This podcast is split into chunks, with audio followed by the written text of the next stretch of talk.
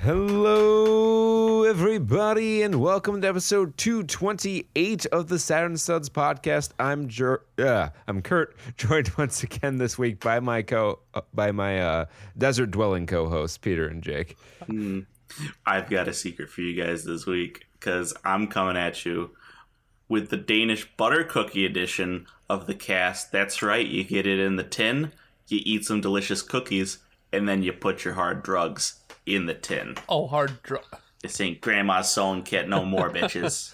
Grandma's like, ah, my sewing supplies. What's this white powder? Smells like the 70s. It's spice, which Nicaraguan I'm uncut. hundred percent convinced is just peyote. Oh, that's the good old days when you put your ah. hard drugs into some. You need to be on peyote to fucking watch this goddamn. Yeah, dude, there's so many things. But more on that later because, of course, we're coming at you live from the animated universe of Zoids. Ooh, all the robots are animals, and we pilot them and we fight. Back in my day, those were called Zords, and they were piloted by Fuck Power Rangers. Zords, dude. Zoids. Swedes. I've I've fell back in love Well, with Jake. my uh my like of Zoids, and uh, it's superior to Power Rangers in every way. So, you, Jake, you want you want your mind blown a little bit? So you know the guy who animate, you know who animated the Zor- the Zoids, Nope. right? Or at least did part of it. The guy who led Studio Orange, who made Beastars. Really? That was one of his early That's projects. Was he was the animator on Zoids? That's why I like it so much. God damn it! I'm like, you know what? This reminds me of robotic piloted animals for some reason. Yeah. We've never watched any other shows that have that. It's a completely original idea. New idea, untested, unmarketed, un- unfathomable. Doomed to failure, really. There's no background for success. or could we say, dune to failure? Dune. We watched. We watched the David Lynch classic. We watched the David Lynch Dune. Dune, and we watched the trailer for the new Dune, and um, I I'm duned been out. very- I don't ever want to do anything with Dune. It's been a very again. Dune heavy couple of days. I've heard more about Dune than I have like in sand, uh, a long, long time. I thought it was just a movie about a worm, I- and then uh, no, I'm so fucking wrong, dude. I'm so wrong. I've never been more wrong in my life. I've seen the light. I thought it was gonna be like a you know a somewhat campy, fairly easy to digest '80s sci-fi classic. Uh, what I got was like it's like trying to watch Dune without knowing anything about like the book or the broader series. It's like getting told by your friend who saw Lord of the Rings when they were like eight and haven't seen it since, getting told the plot of Lord of the Rings by them. Uh, that's how hard it is to follow what happens in this movie. And it just goes on and on and on.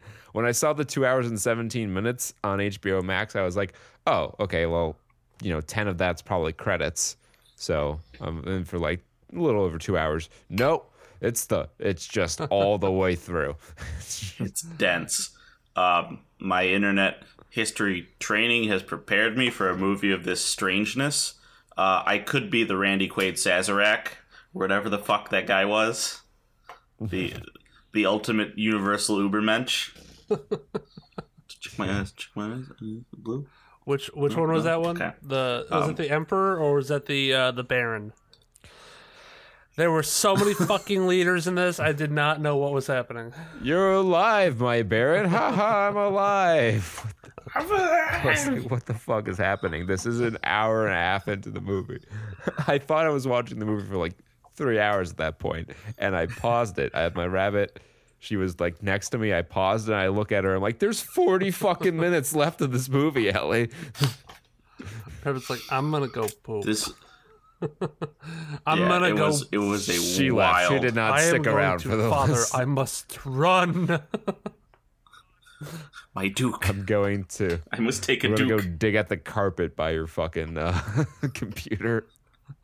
must dig holes. Holy shit! Yeah, we will talk all about this, and I, I, I feel like I digested, so I may, I may be the guide through the desert Yo, here. how do we talk? Um, God, I hope so because I have very little that I can contribute to a conversation. About how do we talk movie. about the trailer without talking about the uh, the movie? Because it's like the shit looks like a really close remake. um the uh the effects are better. Well, how about we just start right now in Trey Watch, the segment where I talk Yeah. about trailers. Do, do, do, do, do. And we'll just I guess since we're on the subject, start off with the Dune trailer and uh it's, It's- Dune It's for Dune. sure. Star power is the name of the game on this one, uh, even more than last time. They got in the in the the '80s one. They got um, Patrick Stewart. That was their big get. yeah.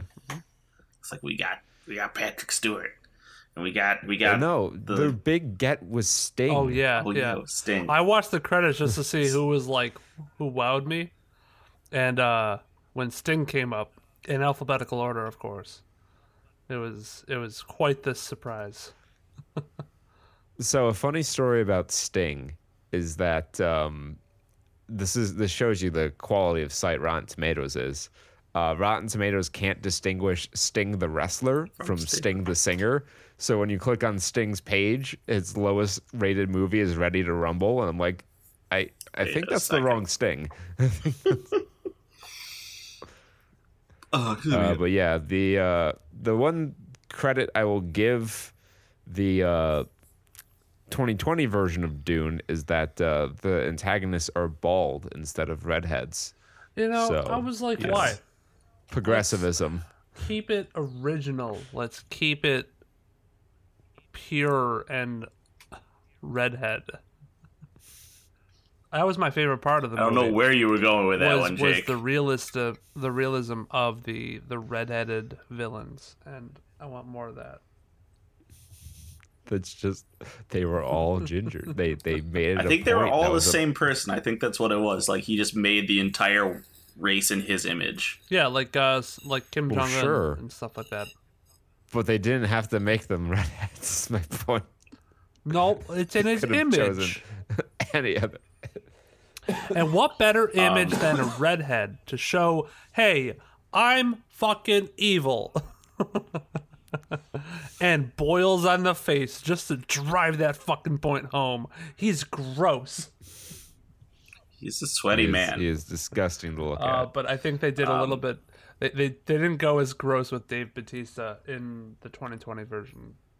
No, because Dave Bautista's No. like, you're gonna make me sweaty and gross with with I- pimples. I think he's supposed to be the beast, like the the the fat nephew. He's like, I can already do that. I I'm don't gonna think- look up Right. the cats right now, actually. So hold your horse. Um, The your yeah, one I- I horse. wanna- Um, yeah, I basically think that they Dune kind of holds like a, a little bit of pop culture cachet now. Like before the '80s movie, it was like, oh, sci-fi thing. Like if there's not What a way I can just best- digest it without thinking, then I'm you know pop culture viewers don't care.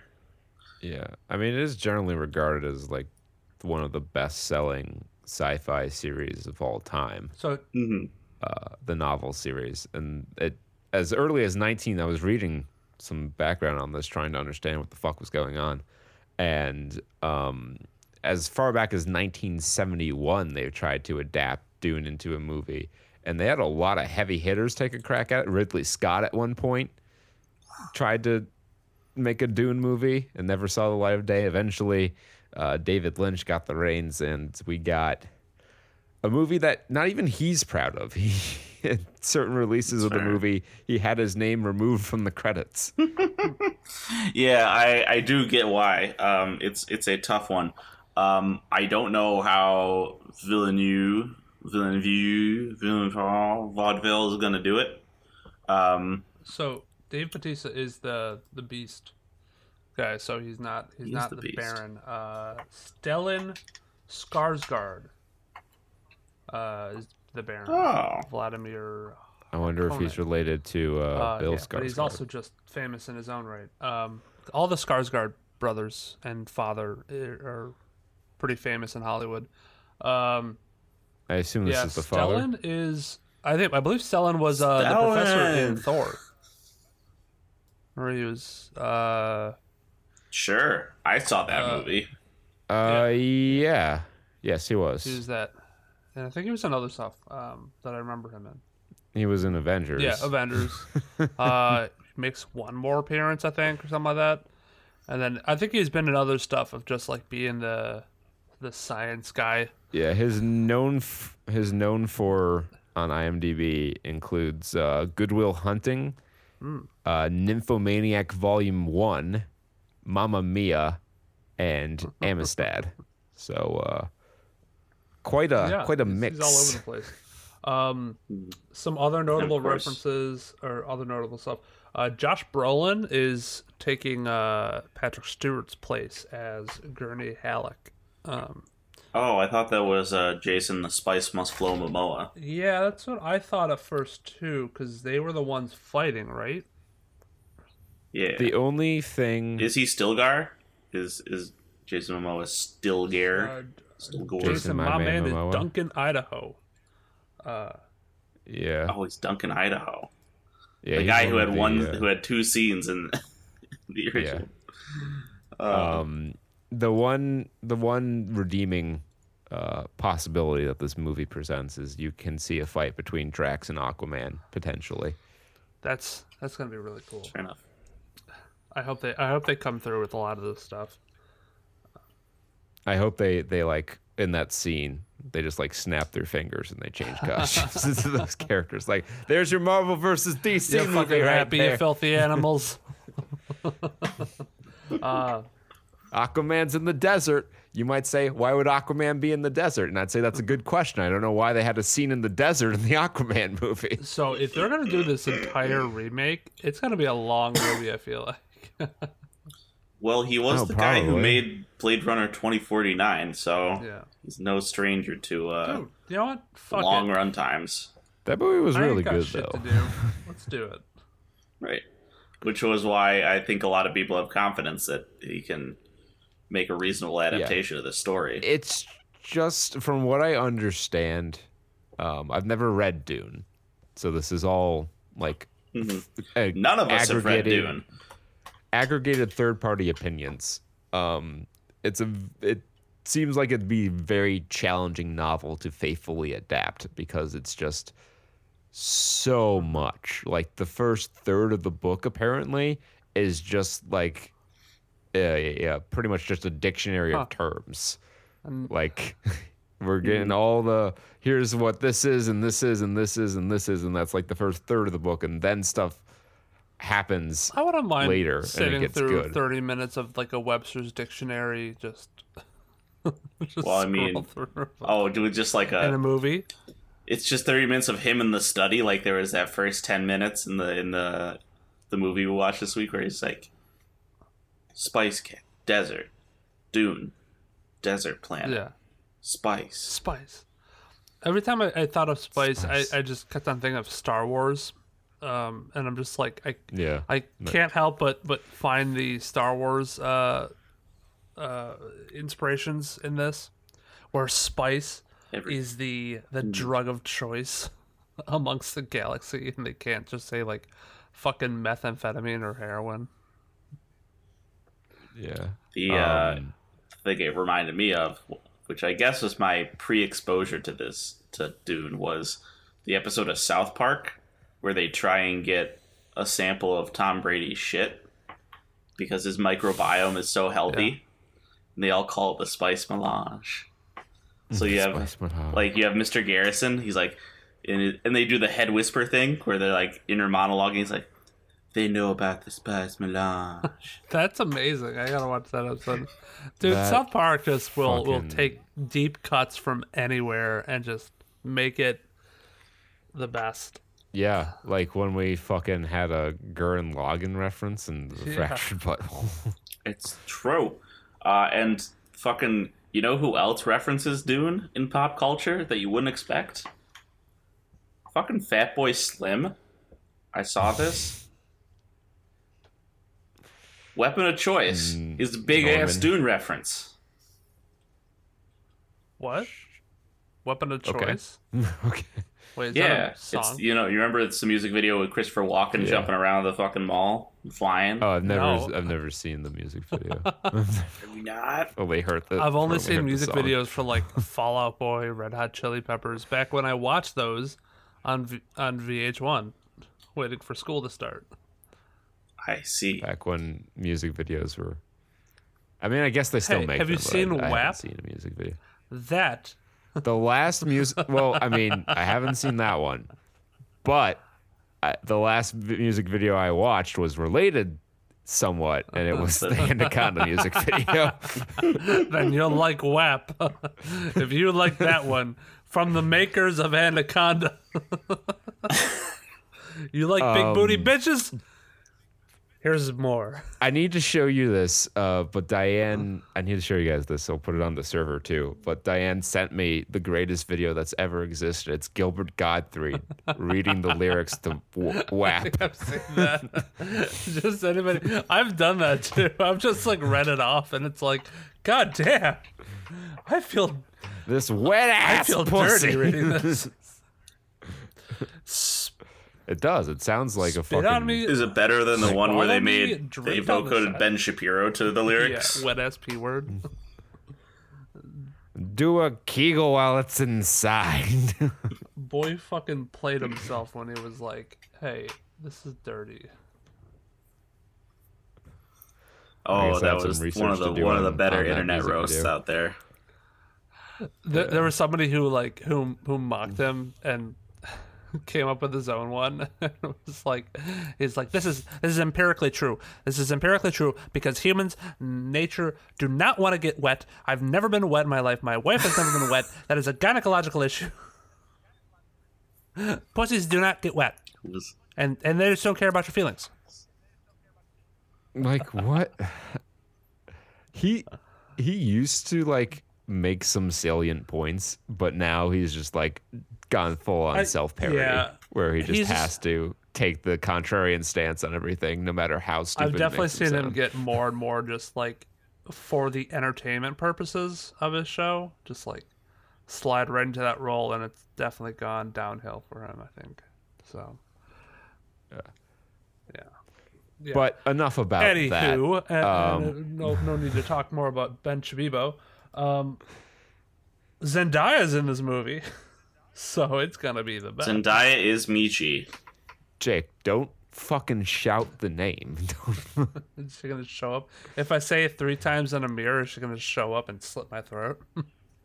no, our call's gonna drop, and we're gonna have to scramble to fix it in post. Um, we do see some of the costumes, which we're gonna see. Uh, I hope they I hope they go through and rigorously explain how uh, how water is made from, in their suits, How filters out their sweat. that was, you know, very important to the plot of the movie. It's like you can drink it like a camelback from your chest, and it's sweat water. They see they But I all just that really shit. needed the detailed explanation of that versus any explanation of what the fuck's going on. Right? Even the fucking shields, like, oh, we have polygons around us yeah, now. what was up with that? They never did anything with those again. Nope. no. I'm sure they were in the book and played a central role in the book, but they just had to mm. get in there so fans could go, I know what that is. Look at our polygons. Look at our defenses. We are so good. Maybe they were only training things. yeah. I'm screaming geometrically. Yeah, so um that's Dune.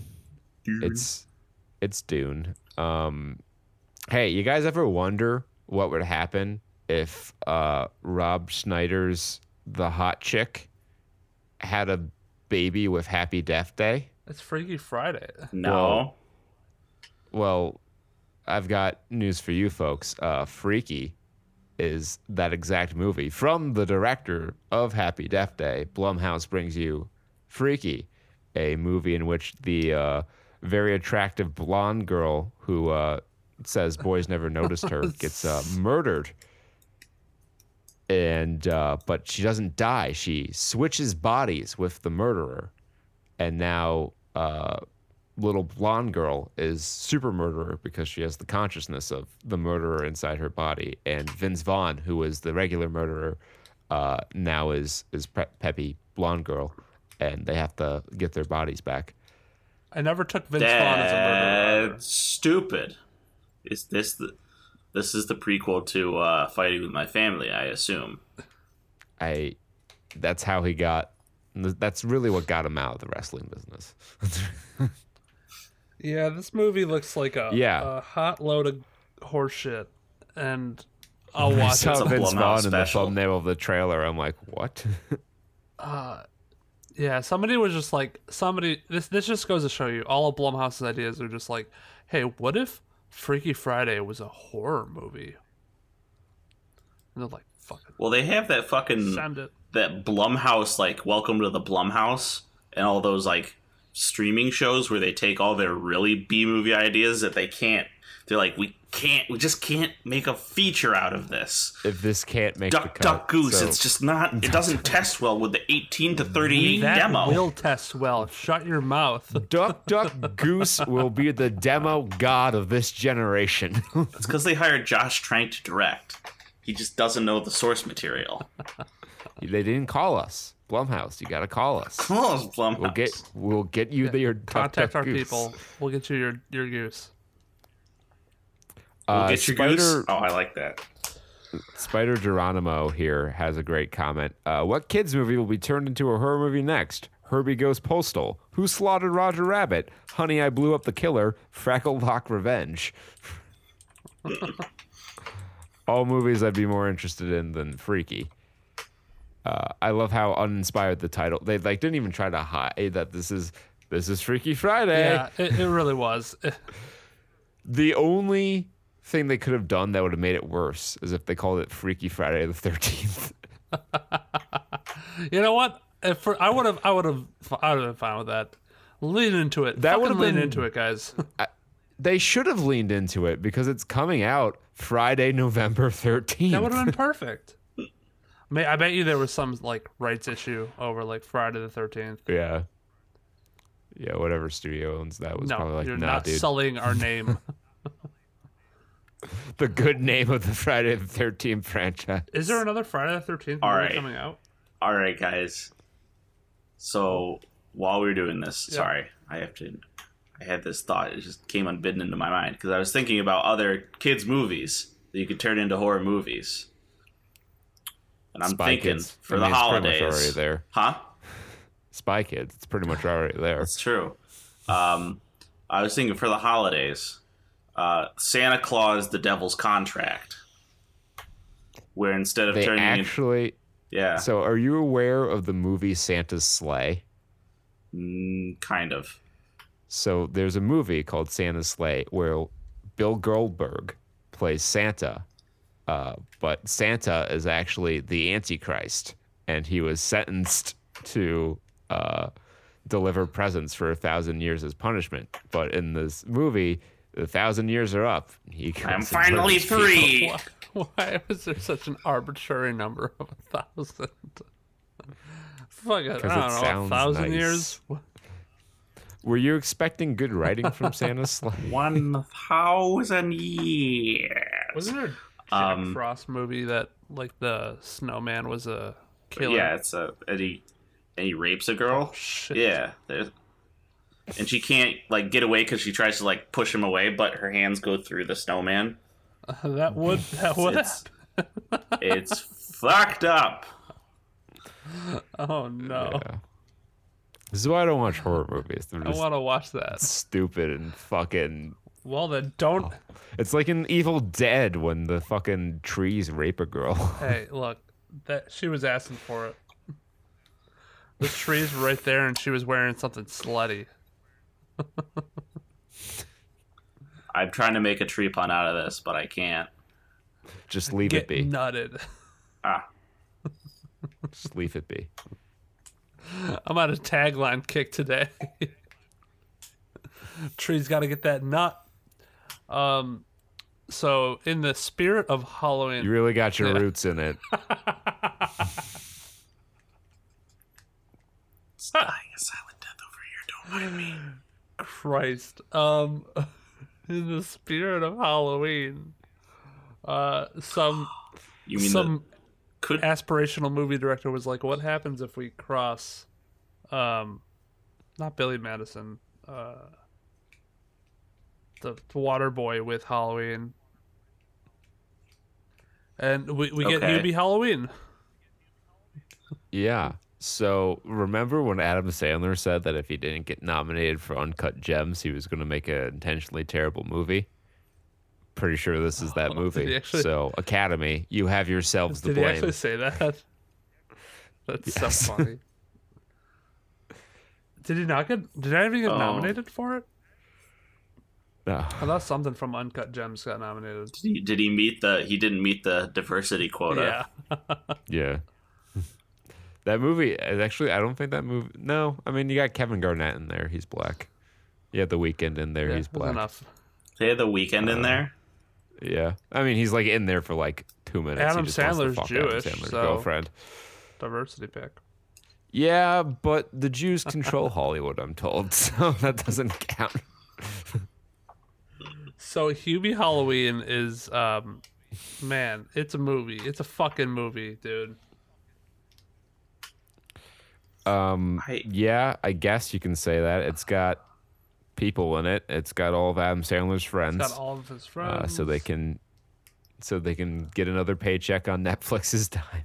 Yep. Straight What's to their, uh, Netflix is starting to become a meme at this point. Mm-hmm. Well, I believe Adam Sandler signed like a six or eight picture deal with Netflix for a stupid amount of money. And what he does is he makes these movies for as little money as possible. So he and his friends just pocket the rest. And they'll film in exotic locations. So they just like Right. have a vacation, shoot the film in like a day of their week long vacation, and just Mhm. rake in the dough. That's um oh, what's that part of money laundering? I think it's it's I don't this is not actual money laundering, I don't think. It's just it has all the hallmarks of it. It's embezzlement. Embezzlement, sure. Yeah, sure. Um but what's that what's that term where they mix in the the the money that you're pocketing with the with the legit budget? I think that's just the That's act of active laundering. laundering. I don't know. I watched a clip from Breaking Bad about it. Yeah, so like That's the only you, thing I know like about you money charge laundering. like uh you know two hundred thousand dollars for like uh a few air conditioners. For the hotels, for the for the drinks, for the services, for the travel, Yeah. blah blah. Yeah, I mean Hollywood accounting's like that too, where the studio will uh, set up a production company, and then that production company that they own will build them for like five hundred thousand dollars. So technically, the movie didn't make any profit, Yeah, yeah. and they don't have to pay taxes on it. If you want to see about a, if you want to see a documentary about this, um, Mel Brooks did a really good job with uh, his his down to earth, his hard hitting crime documentary, The Producers. Yes, uh, really, really gritty, realistic take I remember on that that. I mean, you got it all in that's there. exactly how it Elderly goes. abuse, white supremacy. It's all there. That's it. Ozark Ozark goes into really good detail about money laundering. That's why I think it, like if I ever get like charged with any white collar crime, it's gonna be like money laundering or something like that, or any crime. It's gonna be something like that. I love how you say if I ever get charged with, Sorry, when not like if I ever commit. when when I when I inevitably get charged with and commit and fully responsible for any sort of crime, it's gonna be a white collar crime like money laundering. White, White white, white, collar, collar, cl- man. My collars are gonna be bopping off my shirt. blue collars matter. So I'm gonna get like raked into like collars a. I'm gonna comedy this gonna be the plot of Ozark. I'm gonna get raked into some drug cartel, and they're gonna be like, "You better fucking launder this, Jake, because we got nobody else to go to." And we've got no detergent. And here I am. I just throw it in my Samsung washer and put it on rinse. Uh, does it co- does it hook right, up to your phone, Jake, or your or your uh, your watch? Any of that? That's all we have to say about Hubie Halloween. It does. You do have a washing machine Say app about on your Hubie phone. Halloween. There's there's a dumb guy who really likes Halloween, and But he tries to keep the citizens safe, and Kenan Thompson hangs up on him when there's actual trouble. The message is the same as the boy Yeah. who cried wolf, except in this instance, the boy who cried wolf has a grappling hook in his thermos. Good God, pretty funny. I'm this not- sounds. I kinda want- I have wanna not seen this trailer. I skipped over it because it looked like a like a terrible Netflix show. I was like, Oh, I mean, we won't be talking about this trailer this week, right? No, of course we fucking are. dude, Peter, we always talk about horrible Netflix shows. How long have you been doing this show? Saturn Studs. Four years Come now? on. I don't know anymore. It's Just- been like I haven't left this seat. You think I go, but when I hang up, I just sit here. I don't have a clock or anything. Peter, you and I have been doing this podcast for 4.75 years. We've been doing Saturn Studs for uh, almost five years. It'll be five years next month. That's fucking wild. It's fucking wild like a wildflower. Like a stallion. Do you have any more trailers? That's all I had. I had we had save yourselves. Oh yeah, yeah. Save yourselves. The, uh, the millennials are fucking helpless, tied to their phone. Um, Yep. yeah. They get attacked by tribbles. What it looks like. Um, Tribbles. no, so it's two of your most stereotypical hipster millennials. You know, the kind like they're just like if you turned avocado toast memes into people, this is what you'd get. Pretty much. Um, and they they're like, we're gonna go on a retreat without our phones, without our stuff. Um, and then they go, things happen, and they're like, oh man, I wish I had my phone. I don't know how to chop wood. We have no skill. They literally say we have no skills. That's a line that's dictated in the movie. So this is uh, angry boomer screenwriter I- venting his frustrations. Baby. Some boomer. um yeah and like uh they're they have to deal with an alien invasion of some sort uh, it's quirky and funny um but the yeah the alien that's in their cabin is it's just a puffball it's a big fat tribble basically i don't know what it does i don't know what maybe it doesn't even do anything and they're just overreacting and that's well, the joke it of the doesn't do anything unless you feed it after midnight or get it wet. Well, the one girl or guy was wearing it as a hat, so like, not that dangerous, right away at least. Yeah, unless yeah, unless Yeah. you get them wet. So I wouldn't be surprised if after they do something like that, or they there's some rule where they turn evil. You know what? That, that's something they never really explained in Gremlins. Like, what's the window you can't feed them in? Because i thought they technically, talked about that in gremlins everything's too after midnight. Yeah, that was a whole scene in Gremlins too, where they're like they're trying to explain it in the tower. Like none of this makes sense. None of this works. So they definitely they hang that Everything's lampshade. after midnight. the original writers are just like All shit, hours of the day are after midnight. just like shit. They found our loophole. It's five o'clock somewhere. John Landis, I believe, wrote Gremlins. He is Max Landis's more successful father. Oh yikes! Yes. And hopefully less molesty. Yeah, man. A- AKA the only reason Max Landis ever got a job.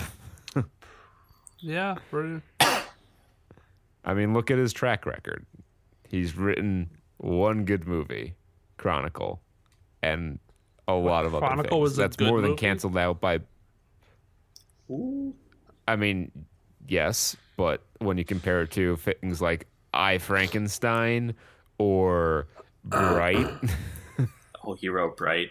Yikes. he did. Well, And not only did he write Bright, I Like think we've Bright. we've shared this amongst ourselves. He he tweeted it out like it could be the next Star Wars. Like those were actual words that he said and probably believed. I could see that.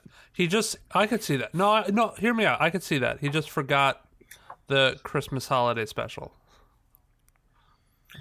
Okay, at the end of the tweet. Yeah. I mean, it was. It could be the next Star Wars if he's talking about like the prequels or the sequels. Mhm. which I've I've heard rumor that there's uh, some plans at uh, Lucasfilms to decanonize the sequel trilogy. Okay. okay. The sequel trilogy, or the Yeah, oh, So they can Um, do, and they'll just do the Thrawn trilogy instead. I've heard now. I've heard. I've read conflicting reports on this. I've heard both. This is happening, or and it's bullshit. So, grain of salt here. But apparently, there's a internal struggle going on at Lucasfilms, and there's potential that Kathleen Kennedy is going to get I pushed that. out I heard I heard that was like a thing. or step aside to start her own all-female production company. Um, and they're going to use the force veil uh, thing to strip the canon away from uh, the sequel trilogy and make new movies. And presumably, Jon Favreau and uh, David Fellini are going to Filoni. be the primary cre- Filoni, and maybe even George Lucas are going to be the primary uh, creative voices in the new movies. I, yeah, I wouldn't mind that. I mean, they've done pretty good work with Mandalorian, and Dave Dave Filoni's got a cr- incredible track record with uh, Clone Wars and Avatar: The Last Airbender and all that jazz mm-hmm. with like just storytelling in general. Yeah. And George Just- just Lucas, when he's working being- with other people, is fine. When he mm-hmm. has unrestricted creative control, you get This is it's a, sand. yeah. I hate sand. It's rough, of course. It gets It's, everywhere. the, the problem I had with the sequel trilogy is it made me like the prequel trilogy more. I mean, yeah. uh, like, by comparison, I owe George Lucas an apology. I didn't think they could get worse. Yeah. But it turns out they could. Now, I want you to imagine, if you would, I'm just thinking about George Lucas and how he wrote the prequels. George Lucas co writing a screenplay with Dan Aykroyd. The movie is 10 hours. It's all stuff, it's just filled to the brim with madness. I figured it'd be a one big commercial Eight for hours of Crystal that. Skull vodka. eight hours of it would be uh, just galactic senate stuff and you would see on several of the ambassadors like floating pods there'd be bottles of crystal You know, I wouldn't vodka. mind. I wouldn't mind something like that, where it's uh, just a galactic senate sort of thing, but filmed like West Wing. Yeah, it just Or make no. Veep. You got to make it a government conspiracy movie, but in space. yeah with if aliens. you knew if you knew that that's what it was going in i think it could work the problem was you went in expecting star wars and you got c-span in space The Emperor did Death Star one. the death star blowing the destruction of the death star was an inside job How X-wings can't meet, can't blow up reactor cores. Photon torpedoes can't blow up exhaust. Oh, how can it turn at a ninety degree angle? it's nine twelve, everyone! Hooray! It is. Um.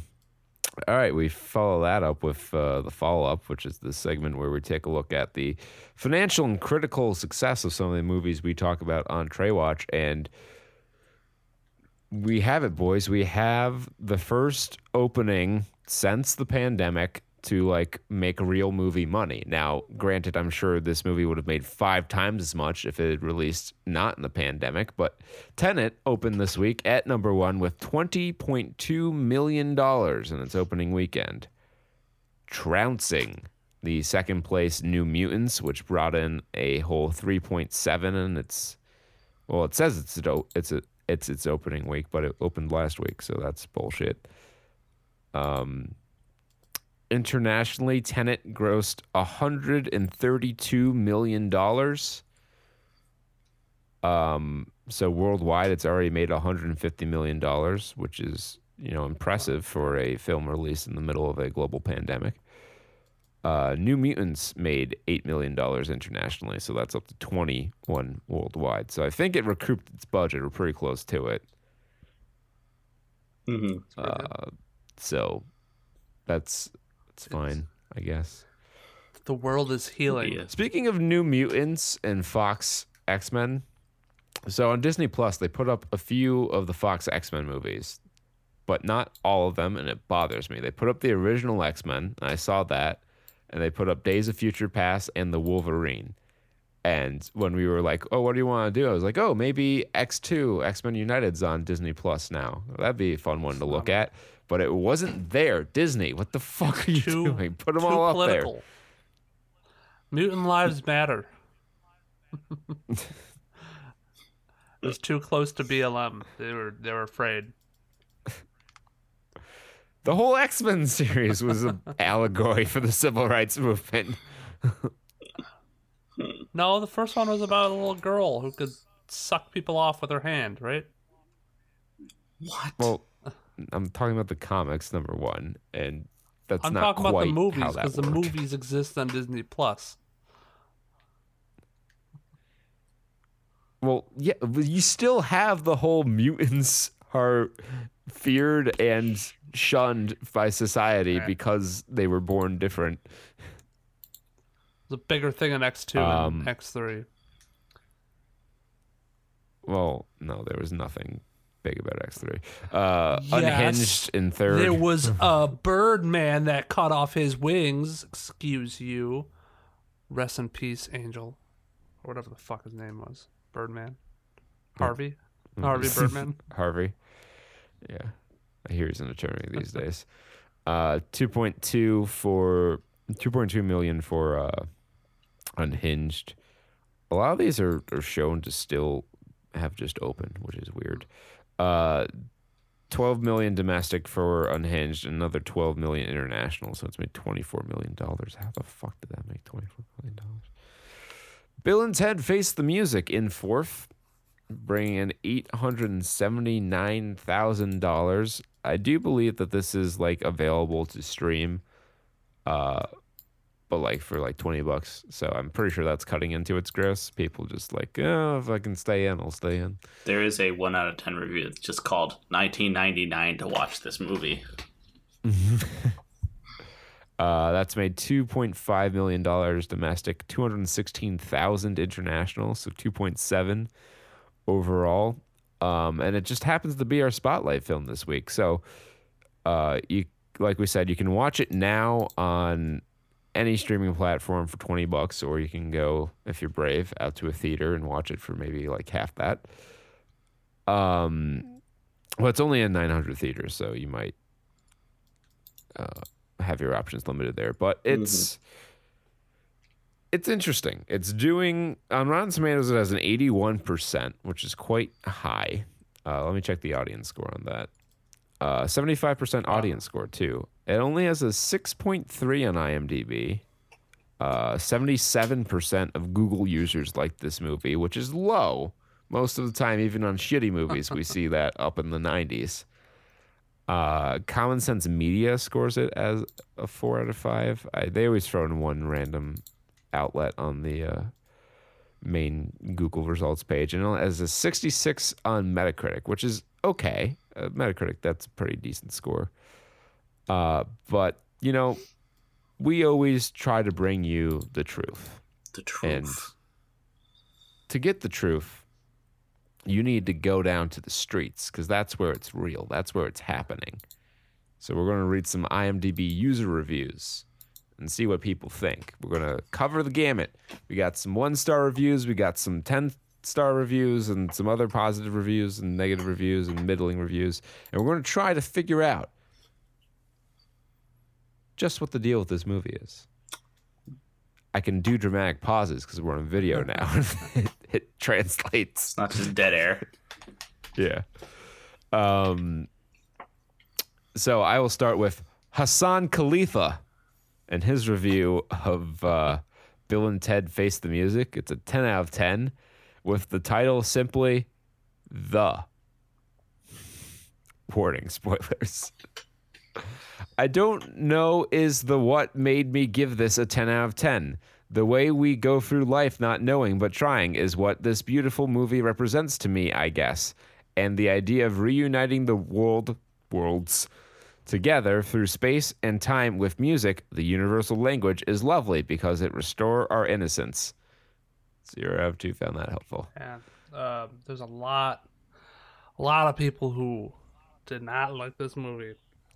There were a lot of 10 star reviews too. Yeah. So that's probably why I got a 6.3, just the different polls. Yeah. Um, because there's 62 reviews that were one out of 10.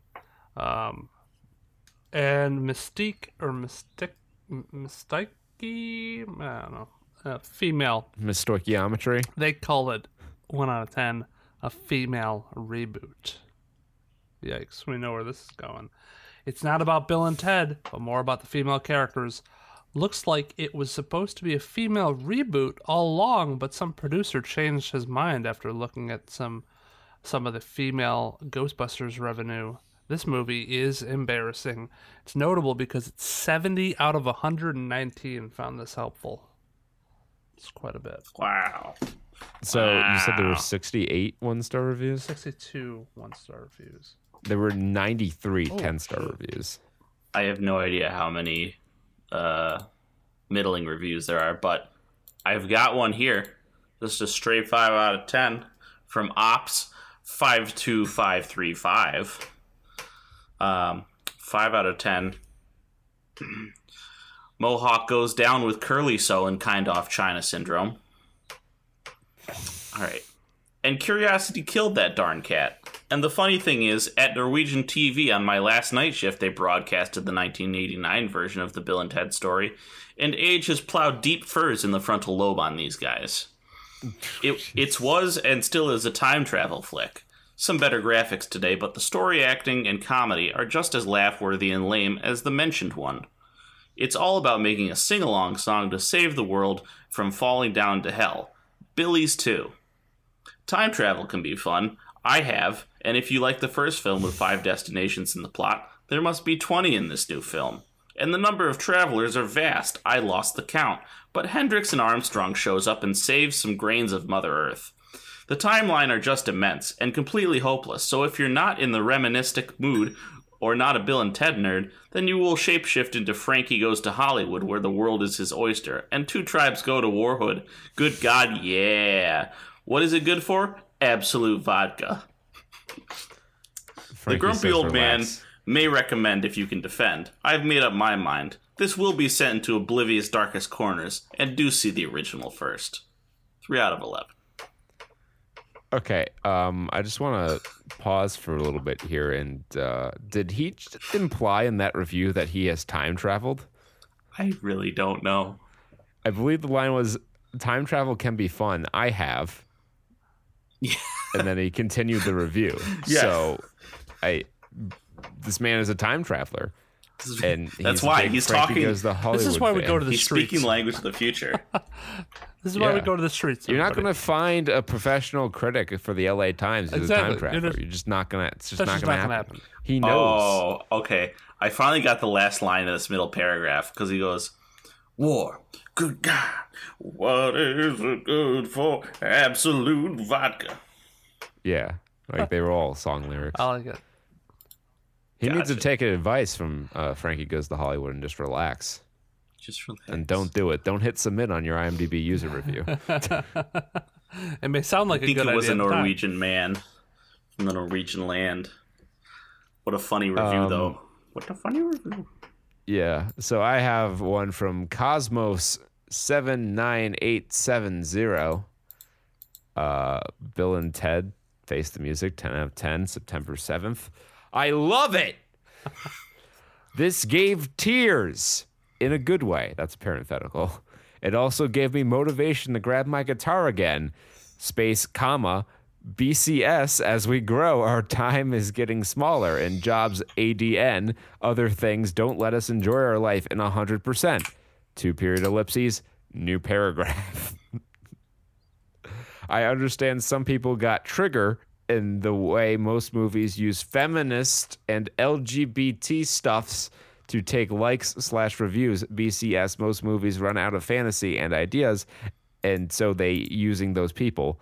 But I didn't spelt D I N T notice something like L I E K oh, that it was pure in way of equality. Ellipses, new paragraph. to close, it was good like old days, and even better. Space, two periods. I hope this reach this reach to the most people, and don't bother on hate comments. One out of three found that People's syntax needs help. God.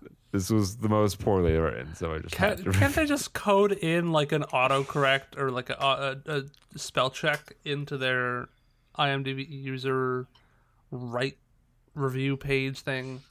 Just fuck. Anyways, a good thought it was a 1 out of 10. Bill and Ted go woke and will go broke. This was awful. I have been looking forward to this for years, but on just watching it, it was awful. It's just woke nonsense without an E at the end. Fuck. First of all, in a future, or, in the future, So walk nonsense. Huh? It's nonsense. It's- Oh, it okay. doesn't have an e at the end. I thought the woke didn't have any. uh, Like walk, Walk nonsense. nonsense. That'd be- My stir fry's gone This is crazy. ridiculous. Why is this not working? First of all, in the future, all the world's leaders are all women. Okay, if this is true, holy shit. Ted has a non binary trans daughter son who played it as the most annoying character in film history. The plan to bring back the best musicians from all of history, all of them, bar Mozart, Mozart, uh, uh, are back. We have a camp hyper homosexual stereotype killer robot, which is just offensive. And I don't want to spoil the ending, but think of the worst woke female feminist retcon possible, and you've got it here. I wanted to love this movie. I thought even if it was okay, I will love it. But typical Hollywood ruined it. If this had been, if this had of been made just a few years earlier, it could have been great. Where is the phone box to send me back five years so this can be good? 11 out of 17 found this helpful. I got bad news for you, dude. You gotta go back at least seven years. You gotta be pre 2014. Yeah, 2014. gotta go way Yeah. back. We gotta go way back. Way. Um, and I mean, we couldn't do a, a Bill and Ted review for the reviews without say without me mentioning how many of these reviews they just they all put in "Party on, dudes, bogus," and and all that jazz. Yeah, there's a lot of be excellent to each other There's a lot of that. too. So to cap that off, I will I will give you Carlos 512's review. Six out of ten. It's okay, Bill and Ted face the music. Cool dudes. If you're a fan of Bill and Ted since 1989, then this one's for you. The outstanding dudes do what they're expected to do. This time saving the world and reality as we know it, together with their daughters. A really nice family treat. The opening is hilarious. I like this new Bill and Ted, giving it a 6 out of 10. I think kids and adults would like it too. 1 out of 8. There you go. That was very thought reasoned and rational. Yeah. What the fuck, Peter? I come to Peter for the craziness, the just unadulterated, just nonsensical. Who let this man have a keyboard? Yeah, yo, I owe it to I owe it to Keanu. Keanu and yeah, no, we're, Bill we're Winters. busting your balls, eh? Boston Um, makes me review good. Uh, back to the uh, box office charts here. Personal history of David Copperfield bringing in 425,000.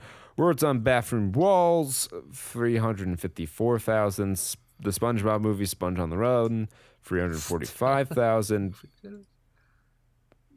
Peninsula, 78,000 in 97 theaters. Cutthroat City, 71,000 in 131 theaters. And Tulsa rounds out the top 10, bringing in $32,000 in 82 theaters. Oh, and it's back. Killer Raccoons 2.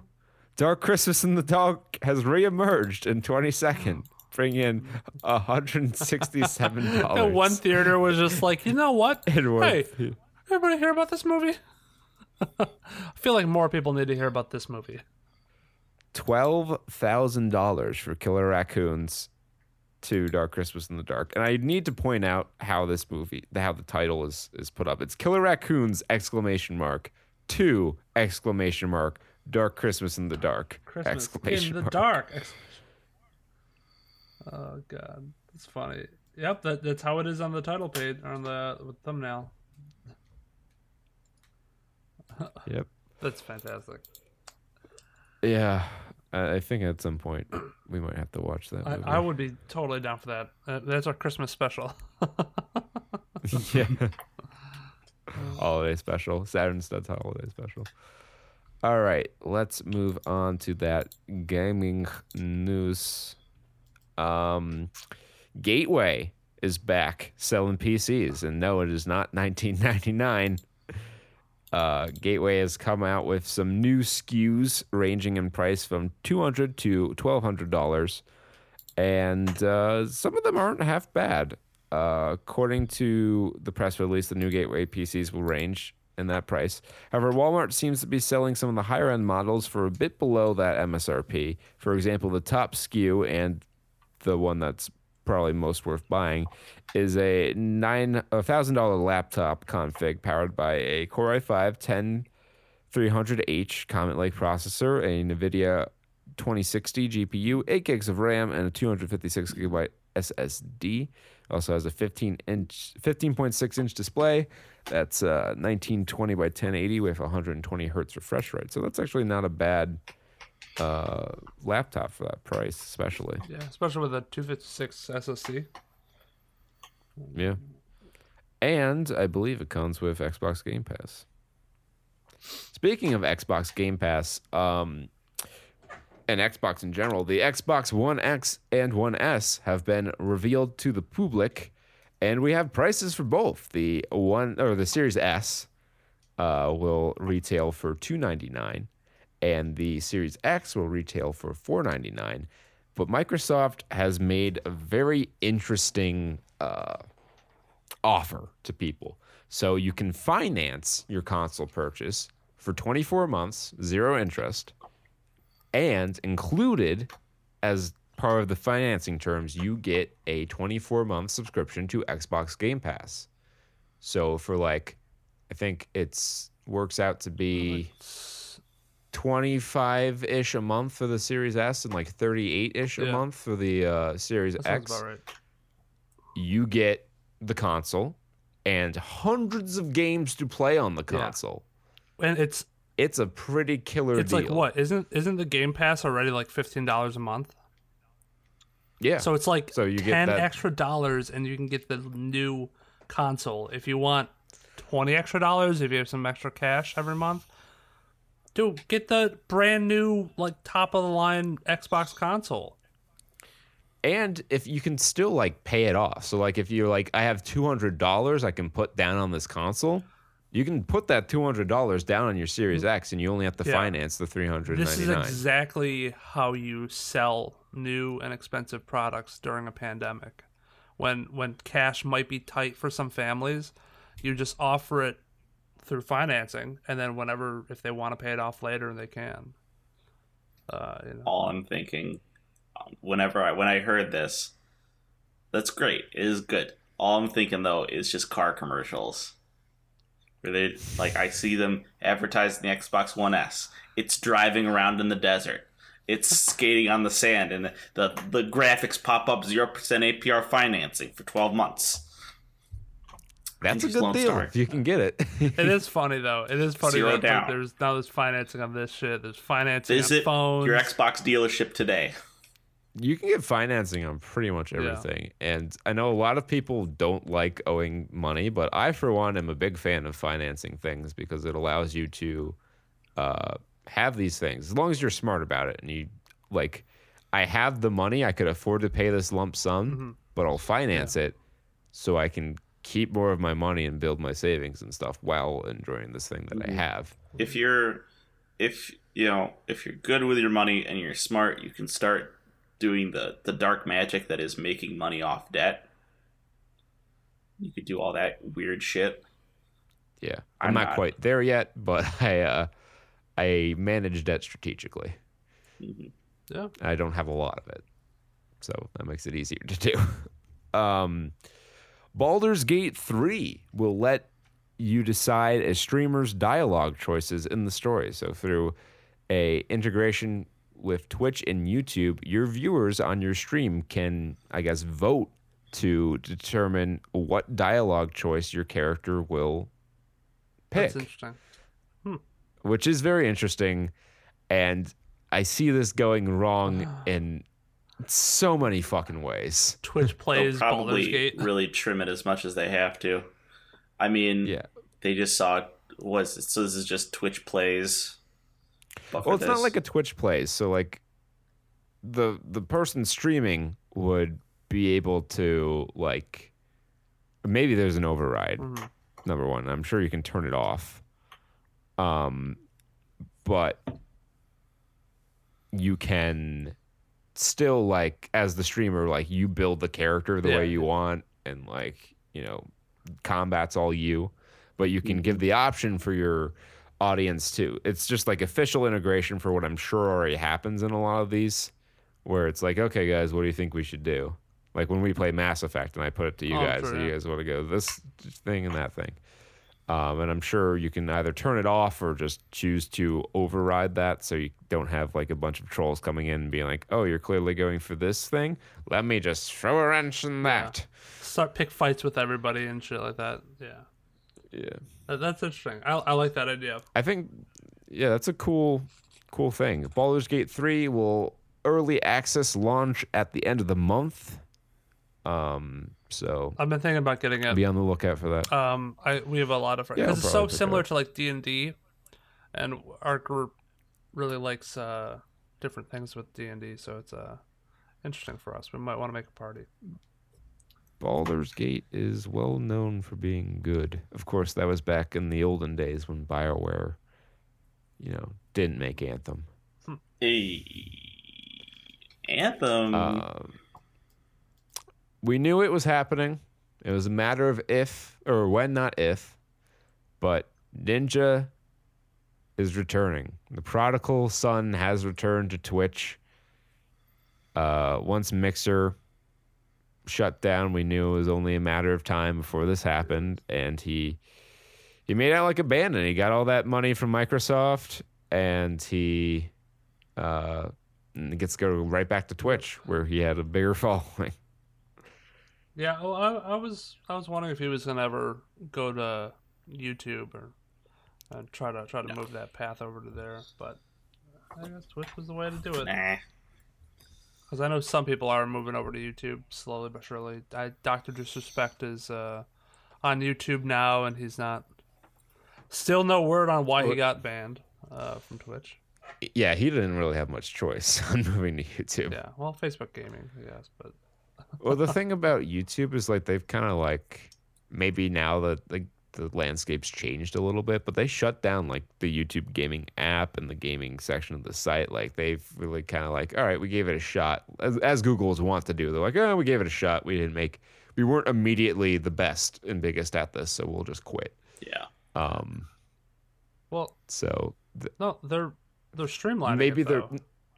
They're just well. That's It's- I mean that's their always what they say. They're streamlining. It's still but there. They've taken the- it's still there, but they are not supporting it, or at least they weren't while Mixer was around supporting it very actively. Hmm. Maybe now that's changing because there are big personalities they can get. But Well, they already have some big personalities on there. They got PewDiePie, who's exclusive to YouTube Gaming now. Um, I don't know if Doctor Disrespect signed anything for them, but it sure seems like he's he's exclusive. got nowhere else to go. They pretty much I have know, him yeah. by the I, balls. I, I don't know if they signed anything with them, but uh, I, I wouldn't be. I, I doubt they did, to be honest, because PewDiePie could yeah, have. like I Twitch. wouldn't honestly, because like where's Doctor Disrespect going to go? You want to go on Facebook Gaming? Sure. Yeah, have fun with that platform that I'm sure has like very little traffic.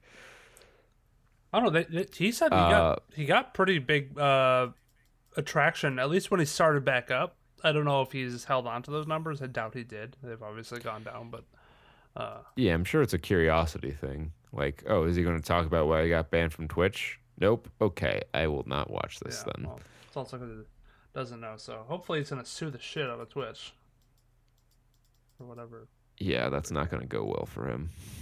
Ah. Even if he's in the right, Twitch can just bury him under legal fees. Uh, that's that's your your your civil system for you. Uh, speaking of lawsuits, uh, Apple has banned Fortnite from the iOS App Store for a minimum of one Oh, year. Jesus. Oh, So good. unless Epic wins the court case or drops the lawsuit, it's looking like Fortnite. You're not gonna win against Apple. I don't. I don't understand. I never understood why they wanted to do this in the first place. They're like they're stirring the pot for no reason. For for a good Because the reason, but- opportunity the opportunity cost to Epic is low.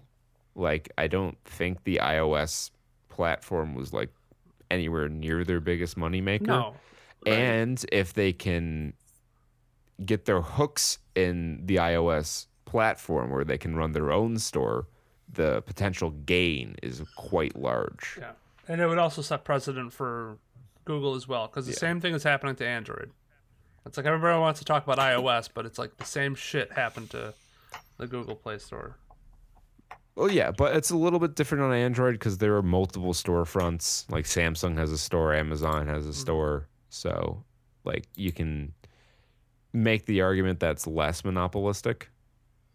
But Apple, in Apple's case, you know, they, you can only buy through their app store. Like, they own the OS, the, the means of purchasing for it. Like, they're very, very closed ecosystem. And it works fine enough for most people, but Epic is like, eh, we want more money. I don't even know where you can download it now. I don't, I don't- know if I checked on the Samsung store. I think it's on the Samsung store. Uh, we got a release date for the 3070. It will be releasing on October 15th. They said sometime in October at the original GeForce Now presser. So uh, that's that's nice. That's only a month behind the 3080. Um, availability of these cards is still kind of uh, we're not sure how how well that's going to be. Supply probably limited because of COVID. Uh, so it might be difficult to get. I'm going to do my damnedest to get one. I'll, I'm willing to pay a premium, but not a ridiculous premium. I will. I will wait. I I think I'll go as high as 150 above MSRP, but not a dime more.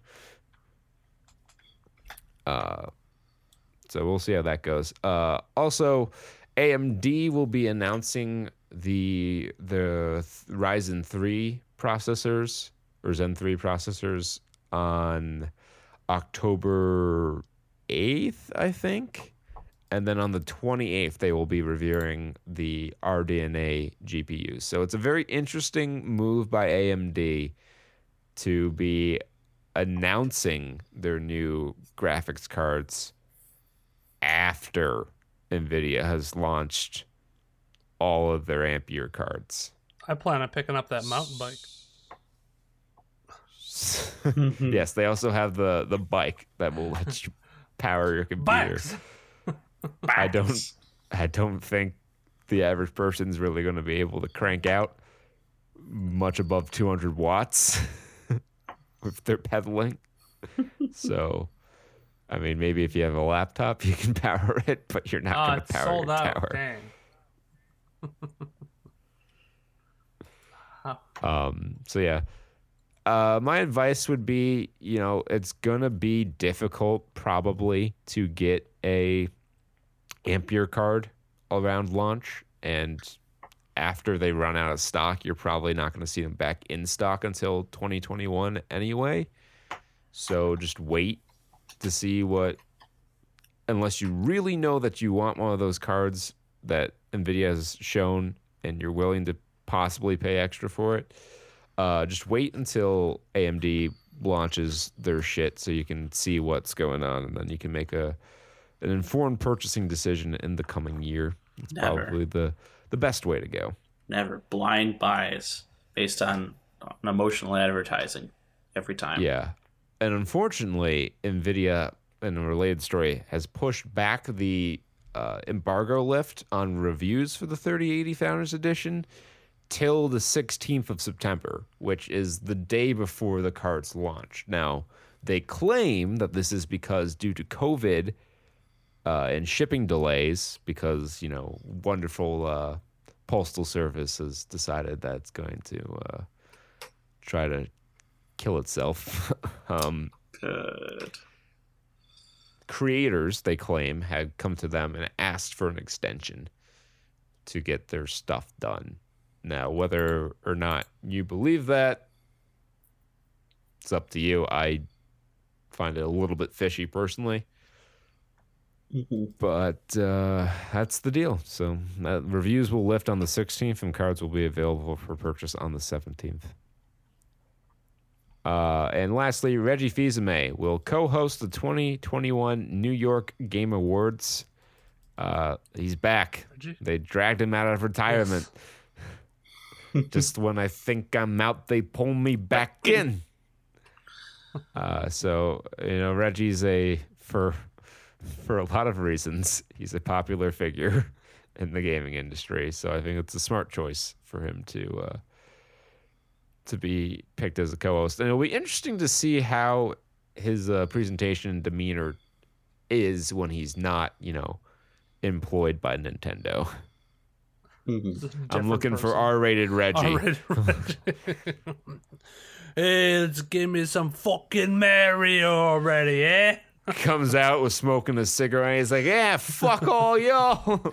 Thought I was gone. I'm back now, eh? Better than ever. yeah. I'm Let's see R-rated what Reggie. shit Xbox got on here. It took nice ass, huh? Spanks yeah, her. smacks the girl on the ass as she walks away. What are you gonna do, Nintendo? Fire me? Yeah, Reggie. Go get Which transitions us nicely into Dune, which, Dune. Yeah, there was a. which uh, I don't know. Was this an R-rated movie? Probably I don't. not. I don't know how it could have been. I, I, I can't imagine, but then again, 1984 was a weird. Well, they did show an unborn baby in a cheese pizza. They also showed a fucking cat with a rat attached to it. Yeah, what the fuck That was sting that? What Was That was- supposed to milk to. Uh, Remember the little the the little lady who had psychic powers? That was her as a baby. She was in the cheese pizza. Yeah. Yeah, I remember the fucking rat. What that that reminded me of the, another South Park reference where they were cheesing and they would strap Oh, the yeah. cat up to the fucking the the harness and lift up its tail and then they would get it And he to snorted, and then he was in heavy metal. spray at you. The titties, the titties. Yeah, Why that was, was there a big part rat the- duct taped to a cat strapped to like a don't know. cage? and why did you milk it? Did they have to, did they say milk or He had to milk it every day, otherwise he yeah, died they- from the poison in his body. Fuck. Yeah. That makes a lot more sense than petting it. For some reason, I heard pet. So this was rated So, uh, PG thirteen, and uh, boy, did it have some things in it. Which is interesting. This would have only been like. This would have been one of the first movies to get that rating because it wasn't until Temple of Doom. I believe Red Dawn, which also released in 1984, was the first movie to be rated PG 13.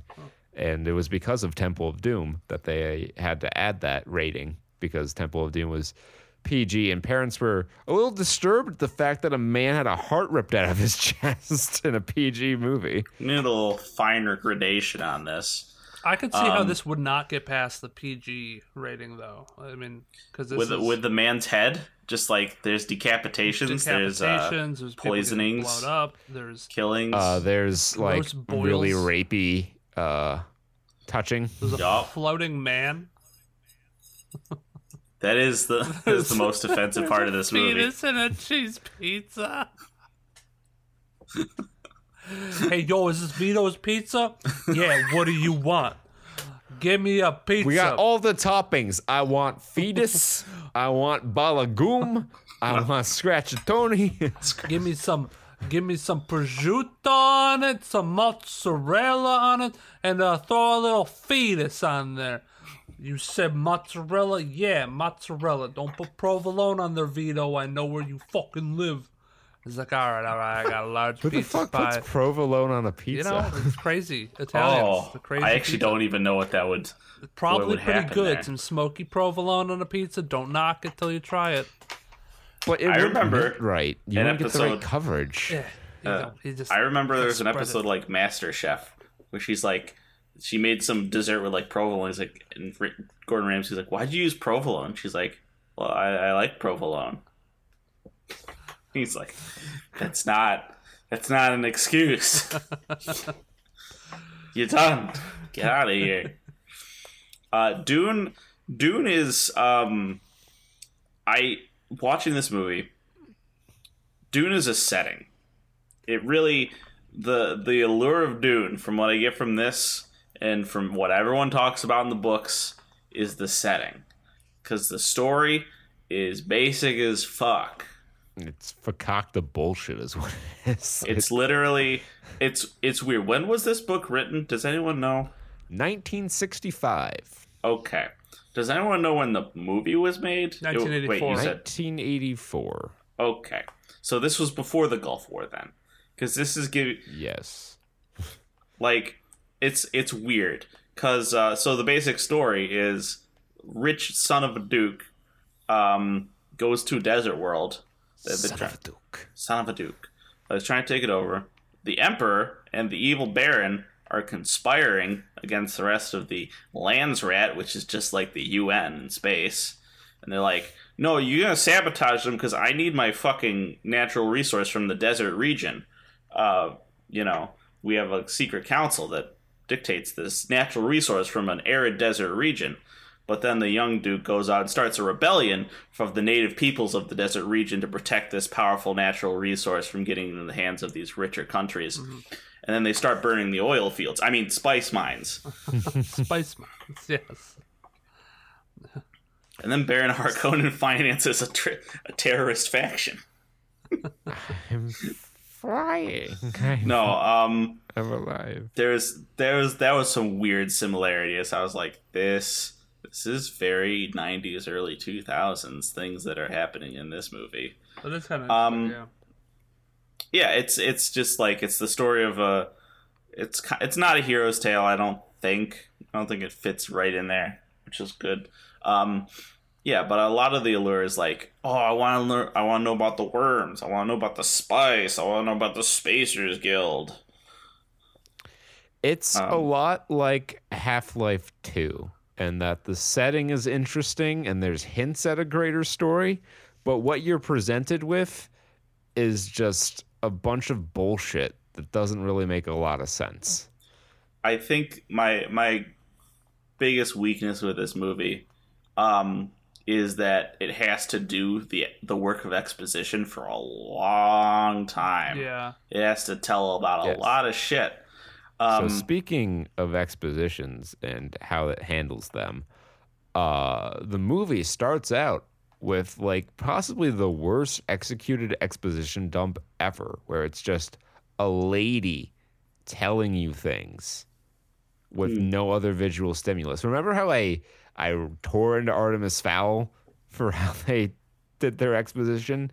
Dune did the same thing, but even a little bit worse because it was a static image instead of changing images on a slideshow. now I do have to say, if they took out some of the exposition, the the opening like the tag, like the hook with the with the princess, would have been would have been a nice introduction, and it was. I think they just carried it on a little too long. Um, that's fair. So, so I'm I'm looking through some of the the trivia just because I'm I'm sure I feel like a movie like this probably has some like deep, rich, interesting facts about it, and Mhm. uh, and th- there is there is some stuff. I'm I'm sure there's some tea that has to be spilt over this movie. Um, and you know, one of it just being that David Lynch feels it's like one of the biggest failures of his career, and refuses to talk about it.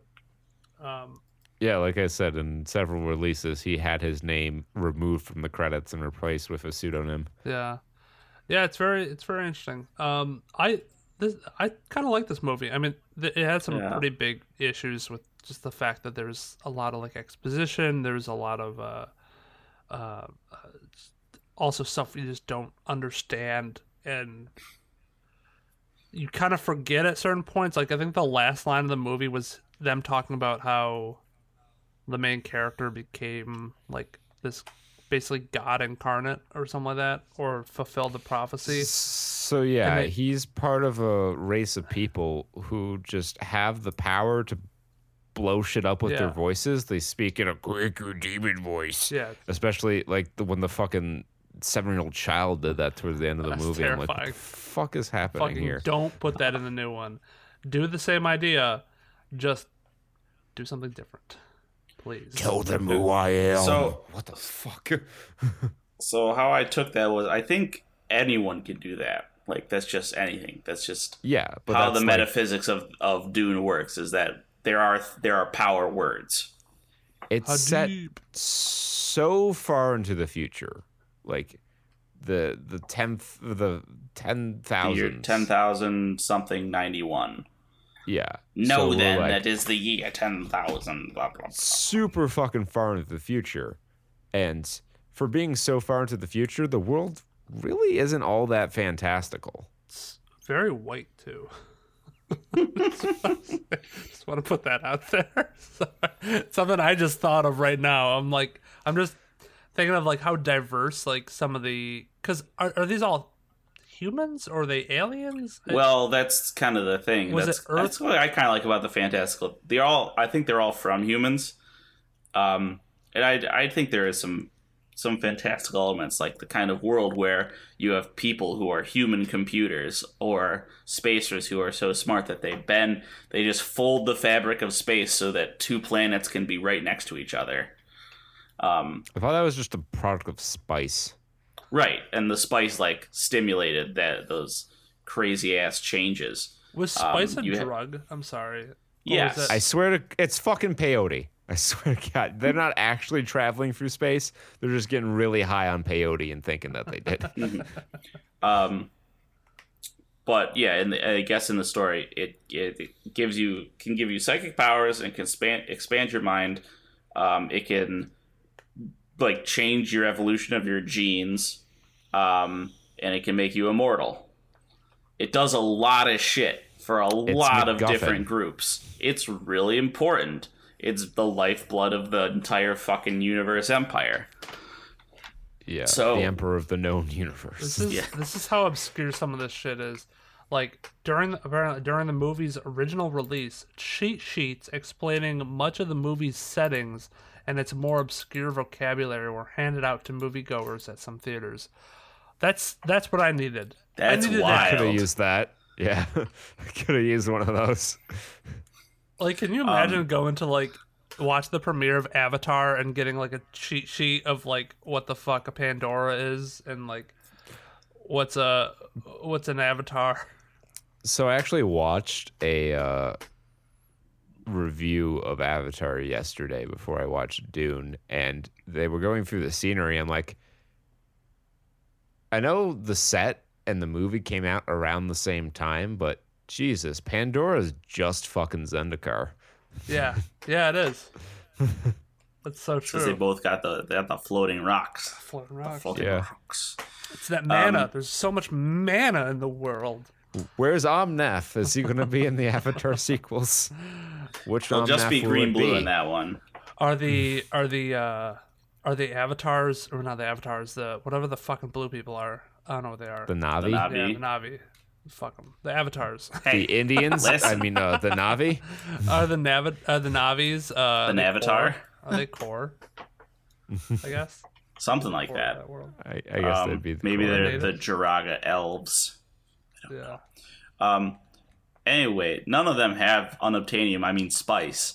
Uh, so when the spice is flowing, the leader of OPEC, I mean the Spacers Guild, comes to the fucking emperor, and they're like, "Give us our fucking shit, man. We gotta we gotta get this trade going. There's some there's civil unrest in in a, down on Iraq is." And Eradicus. we have to uh, we have to ameliorate we have to ameliorate the situation. Uh, There's there's two warring factions. get the yeah, exactly get the Atreides the fuck out of there. They claim this. We gave them this land, but they're coming in, and there's these two factions fighting into the same space that they both believe they own. Gotta fucking solve this somehow. Art imitates life, Peter. Art imitates life. Um, so I get I don't. So one of the things that I I was confused on was how the Atreides got the the ownership of um of planet Arrakis. Like, did they win it in a in a like a negotiation? Did they conquer it by force? Because it seems like they're supposed to peaceably peaceably take over the planet. But the Harkonnens, who are the bad guys, they kind of just sabotaged everything on their way out. And they're like, no, you're going to take this planet, but you're going to get fucked while you do it. So then you're going to fail your conquering, and then we'll take it over, and Spice will be fine again. It'll be fine. Everyone will get their super drugs. My presumption would be that it was like awarded to them by the Emperor. Right, because there is a, I think there was a judge of the change who was like an emperor, an imperial dude who was like, I'm overseeing the transition here. I'm I'm the intergalactic HR, HR department. Yeah. Um Yeah, like it's a very tough movie to follow plot wise, and I'll be honest, I I fell asleep a couple times watching it. Fair enough. Um, so then we cut to our boy Paul, who is played by Kyle MacLachlan. Um, I should know his name. You guys have the IMDb up, right? I do. Uh he is. Um, he's not he's not one of the first uh fucking 'Cause in people on alphabetical Well, order. you want to know why? Because it's in alphabetical order. Because remember the did you stick around for the credits? yeah, The credits, were, it said in, alphabetical, order. the credits, which Um, I was like, that makes no fucking sense. They had Yeah. like extras as like before some Yeah. of like before Patrick Stewart, some of the big actors. I don't. Uh, Kyle Anyway. MacLachlan in his film debut. Oh, I, this is film debut. Maybe they Yes. was was Twin Peaks after this Yes, Twin Peaks was in the 90s. because he was the agent in Twin Peaks, Yeah. I believe. Yes, he was. David And, Lynch has uh, a cadre of people that he likes to keep around. Well, they all do. Like, look at Scorsese. Right. You n- ever see how it's the same six actors in every movie he's ever fucking made? It's almost like knowing your actors and the actors knowing their director means you can make a better movie together. Something like Yeah. that. Crazy how that works. Um, so Paul, he's a he's a he's a young boy. He's getting out in the world. He doesn't know about his powers yet. He's just like, I want to rule a planet. I have all my I'm- my advisor friends. I'm Um, gonna knife fight with Patrick Stewart while I'm surrounded by orange cubes. No, oh yeah, no, that's right. Yeah, I did that. He the later slow he blade later pen- knife fighted with penetrates the Sting. shield. He got the knife fight with Yes. Sting and Patrick Stewart. I'm I, I think that this movie inspired uh, Sting's song "Desert Rose." So. I, I shared um I shared a trivia fact with these guys um before and uh, Sir Patrick Stewart was at the time completely unfamiliar about who Sting was as a musician. When meeting him on set, he asked if he was a solo artist, to which Sting replied he was in a band called The Police. Stewart, totally unaware, thought Sting played in a police band. I think that's cool. That sounds That's- that sounds a lot like Patrick Stewart. That's the most I, I could- Patrick Stewart shit I've ever could heard. totally see him being completely unaware of of the police, which were like a very popular band in his home country. Yeah. oh my god. Um, yeah, Patrick Stewart plays his his like fr- his his fighting teacher friend probably. Yeah, I don't know, mentor, some yeah. advisor of the Duke. Um, they do a little exposition on what the planet is, the weirding module, which is a voice gun where you just go bah! and, and it blows shit up. And then Um, he does it later without it, and then it's like, holy shit! he's got the force. Um, He's So got he- the force. he learns he's they establish that and then they have to establish the mother the the the magical faction basically the concubine, not well, yeah, his mother, but not the wife. They Right. were never officially married. Oh, okay. Right. Because she was supposed to a big portion of the setting of dune is you can manipulate the bloodlines of people to do crazy shit. That's how you got the spacers. That's how you got the calculators. That's get that's how you get the guys with the imperial conditioning so that they're perfectly loyal. Um, everyone's doing this shit all the time. You can just fuck with people's genes. So the nuns, the the psychic nuns, they're trying to make an uber being. If they're like, if we get the bloodlines just right, we can get a super being who will just save the fucking universe. We'll make Jesus through genetic engineering. Um, there's like all these prophecies that are which- like gonna be are supposed to be like fulfilled. Side note: That was the plot line of the Weatherlight saga, where in, in in magic lore, Urza he manipulated bloodlines for thousands of years to make Gerard, who was supposed to be the perfect super soldier. Well, I mean, More to you be know. fair, I feel like uh, that was probably inspired by the, Oh, for the sure, Dune novels and not the other way around. for sure. I also in that story, two planes, two planes of existence over overlapped each other in a big move. It was called the the Rathi overlay. I wonder where they got that idea from. um, anyways, so they're like, no, no dude with a dick has psychic powers. What the fuck are you talking? Like, you're supposed to give a girl, but she had a boy because this is the medieval ages or some shit. They maybe he's psychic. Will put his hand in a box, put his dick in a box over at your parents' place. Dick in a box. it's gonna hurt like shit, and if you pull your hand out, I'll stab you in the face. Yeah, that was one of the few things they showed in the trailer for New Dune. I was Uh, like, I got it. I get yeah. that now. Yeah, Yeah. same. I Um, was like, hey, that that was in the trailer. I know what that is. So that was Except about she him. has like, she, instead of having a little like finger condom full of poison, it's uh, a Actual, like a tiny needle? blade, tiny Yeah. sewing needle. and it was basically the the point of that scene was, can you master your inner? s- The theme, I guess the theme of the story is like master your inner self, and then you can master the world around you. Um, which is a fine moral. So he does that. He doesn't die, and she's like, "Wow, all right, maybe there's something to this guy." And then they go, "Daddy, it's time to leave our nice, our nice world, our nice watery world, and go to this horrid desert planet."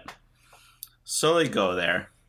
Um, they get they have to deal with sabotage, assassination attempts.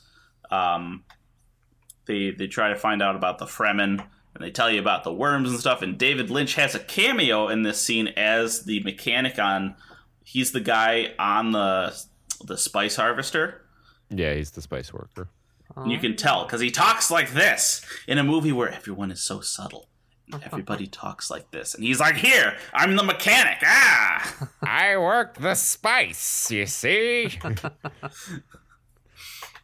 when fucking Sting's performance in this movie is more subtle, you know you've you've crossed a couple lines. Yeah. Oh yeah. So in between this, we look at uh, Giedi Prime, which is the Harkonnen planet, and it's just populated by by sweaty redheads. They're all evil, apparently. Um, Yeah, I Yeah. they fucked with the genetics or something. I think that's why I think Baron Harkonnen he just made everyone's like Fucking 'Cause- racist ass movie. it's a vile mutation that redhead gene. Racist ass movie. Um, and uh, he's just a villain. He just he works Dude. with the Emperor and he wants to take back Spice Planet. The beginning of this movie, when- when they when they went to the the redhead people, the Harkonnens, and uh, they they they they're just standing there menacingly with their red hair, and then they're all they they all have like all the red hair and and They have the fucking like, strip. and, and they have the shaved in their red hair little bald strip Like they're a uh, fucking friar. like a friar tuck. But it's so fucking scary. The one guy just like lunges like seductively looking at one guy. And like the little flower boy, he's like, "I come here, boy. what I'll rip out your heart that up? plug." And he ripped, ripped out his heart plug and the blood splattered everywhere and he's covered in blood. I'm like, what the fuck did he just do? Evil. like, did he just eat this man? Probably.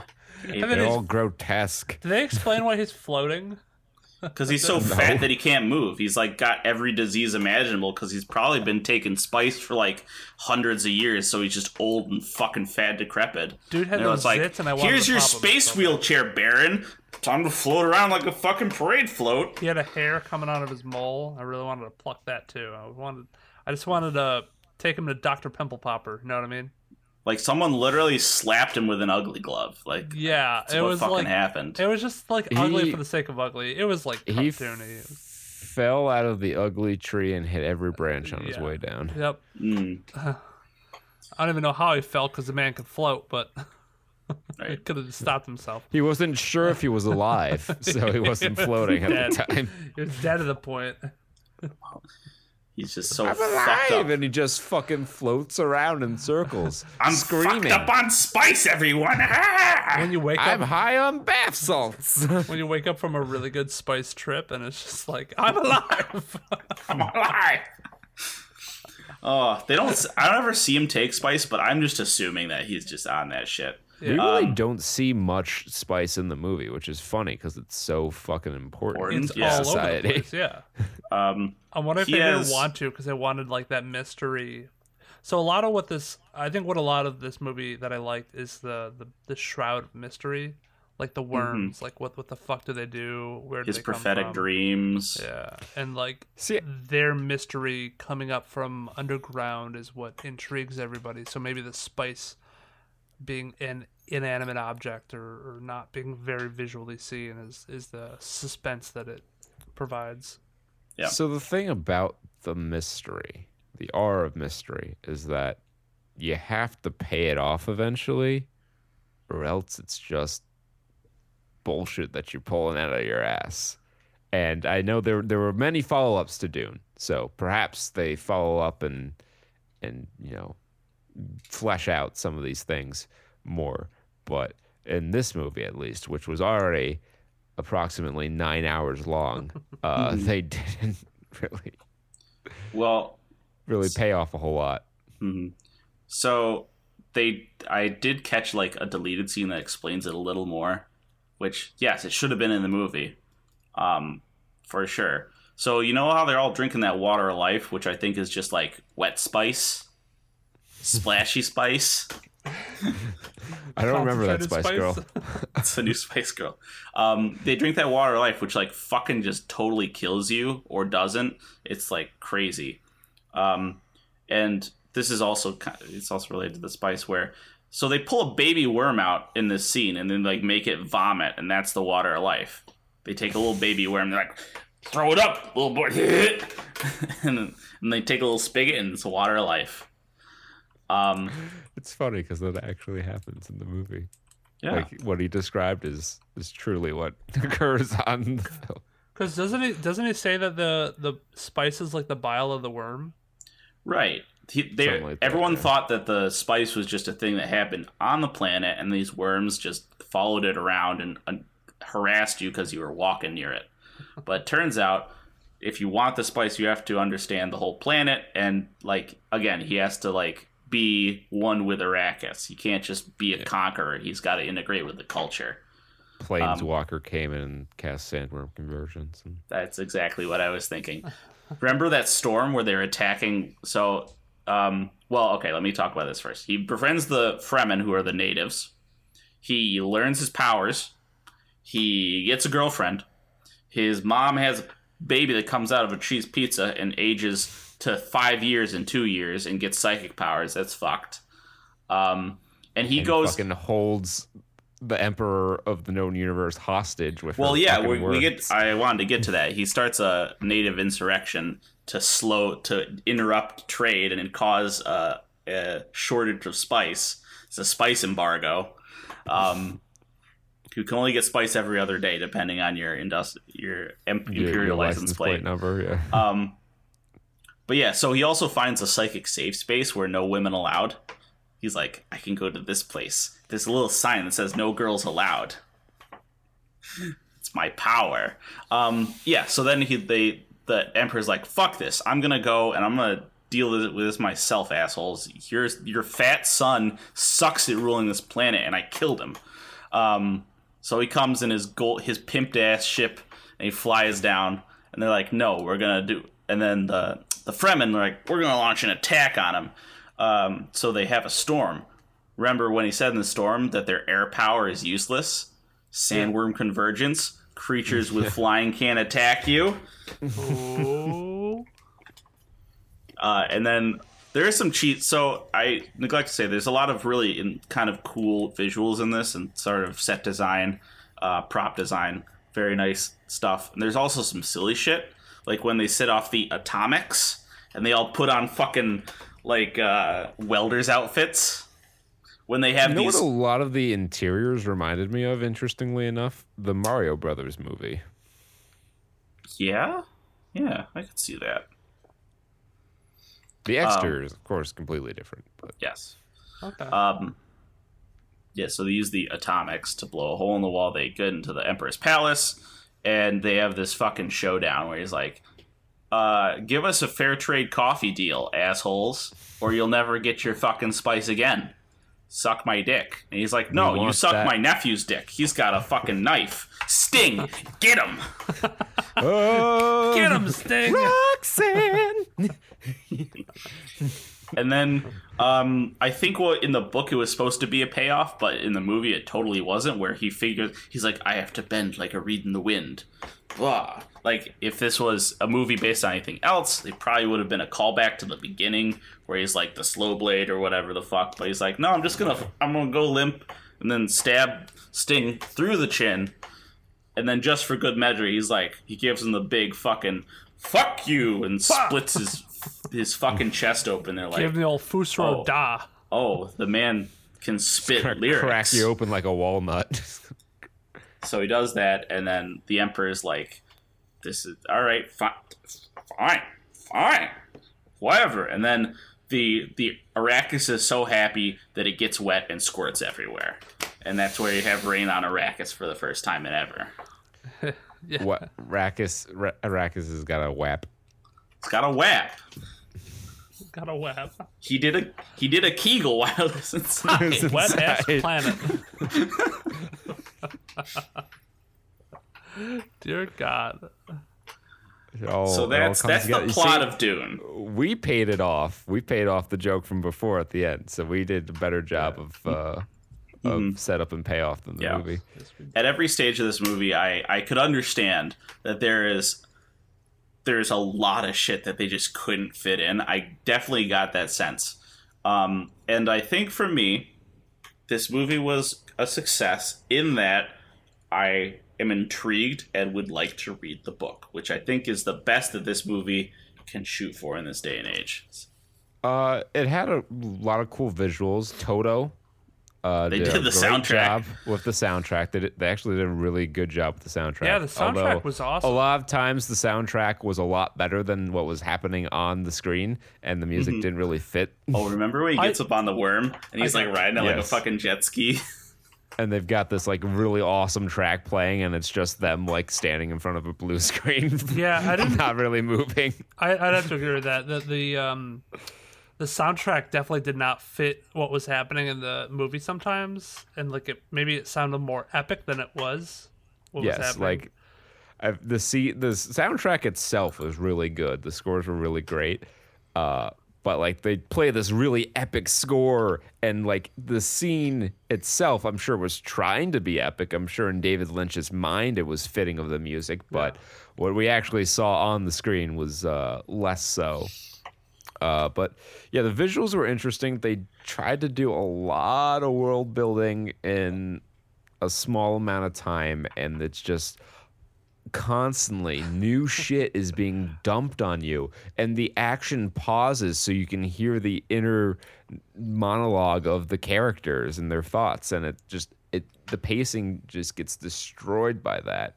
It's a very it was a very difficult movie for someone with ADHD to watch because I didn't really hold my attention, and I I did nod off a couple times during the movie because a lot of it isn't particularly exciting. It's a lot of like political intrigue, I guess, which can be done well, but when I popped in Dune, I was kind of expecting more of like a you know a sci-fi uh, epic, I guess.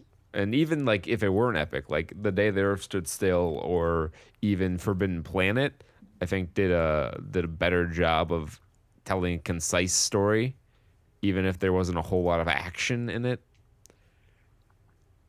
Um, and I like you know, my understanding is that David Lynch's preferred cut of the film. I mean, he wasn't given final cut privileges, and he had complained a lot about uh, studio interference and how the the mixture got muddled. And I can I can kind of see that because it definitely feels a little bit like uh, too many cooks situation, kind of a little Spider-Man three in it Too many. where cooks. it's like too many cooks in the kitchen and the whole thing just comes out kind of uneven and uh, unappetizing. hmm So I like. There's certainly an audience for this movie. Don't know that I am of that audience, but you know I've seen it now, so I can check that one off my sci-fi bucket list. I will probably never watch it again.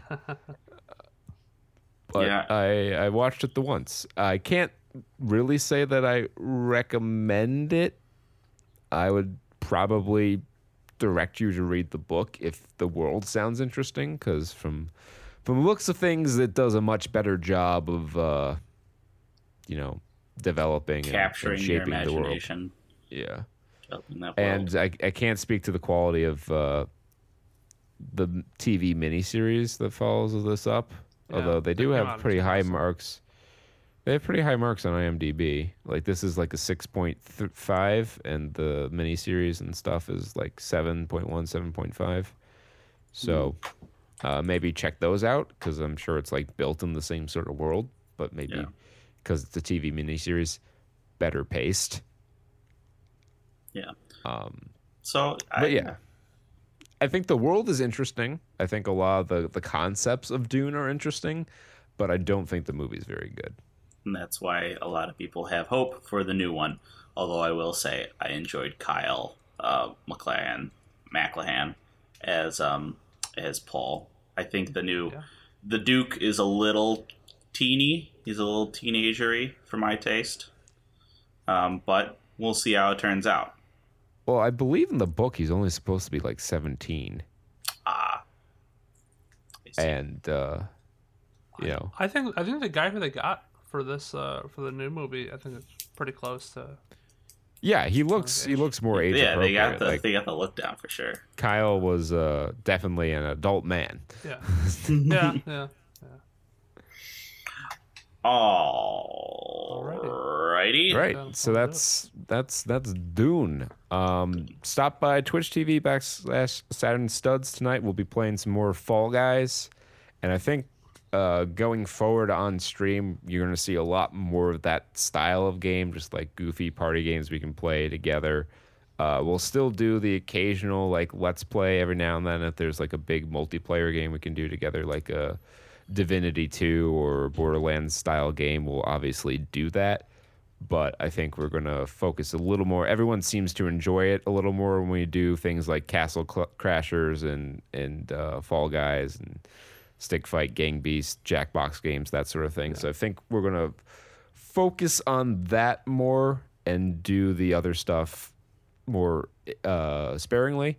Because honestly, the reason we did a lot of those Let's Plays was just so I could have an excuse to clear my backlog. But I'm I'm through a lot of my backlog, so that doesn't really apply as much anymore. So we're just gonna play fun games that have an audience a lot more. Um, not that the games we were playing weren't fun, but you know they're a little more narratively involved. So uh, that's going through SaturnStuds.com, place to go for all our stuff. YouTube channels, YouTube shows. We got a lot of them. Uh, we got all our Twitch stuff's on there. Links to everything you need, how to contact us, bios, pictures, all that fun stuff can be found on SaturnStuds.com, Twitter at StudSaturn, place to go, let you know when we're going live. We also tweet out stuff randomly, uh, like people on Twitter do. Uh, we aren't we're old men, so we don't have an Instagram or TikTok yet. I'm waiting But- a few more days until TikTok because if it gets canceled or deleted out of US, then it's like no point. But Right. if they sell it to Microsoft, then we will have a TikTok when we figure out if it's going to be deleted or not. Because that's that's in uh, three days. We'll figure. Well, the audio cut out on my recording at this point, so the video isn't going to match. But basically, just want to tell y'all uh, to support the show by donating if you can. If you can't, no big deal. But that link is always in the description. And uh, reminding y'all to be well, stay safe, and party like it's 1995.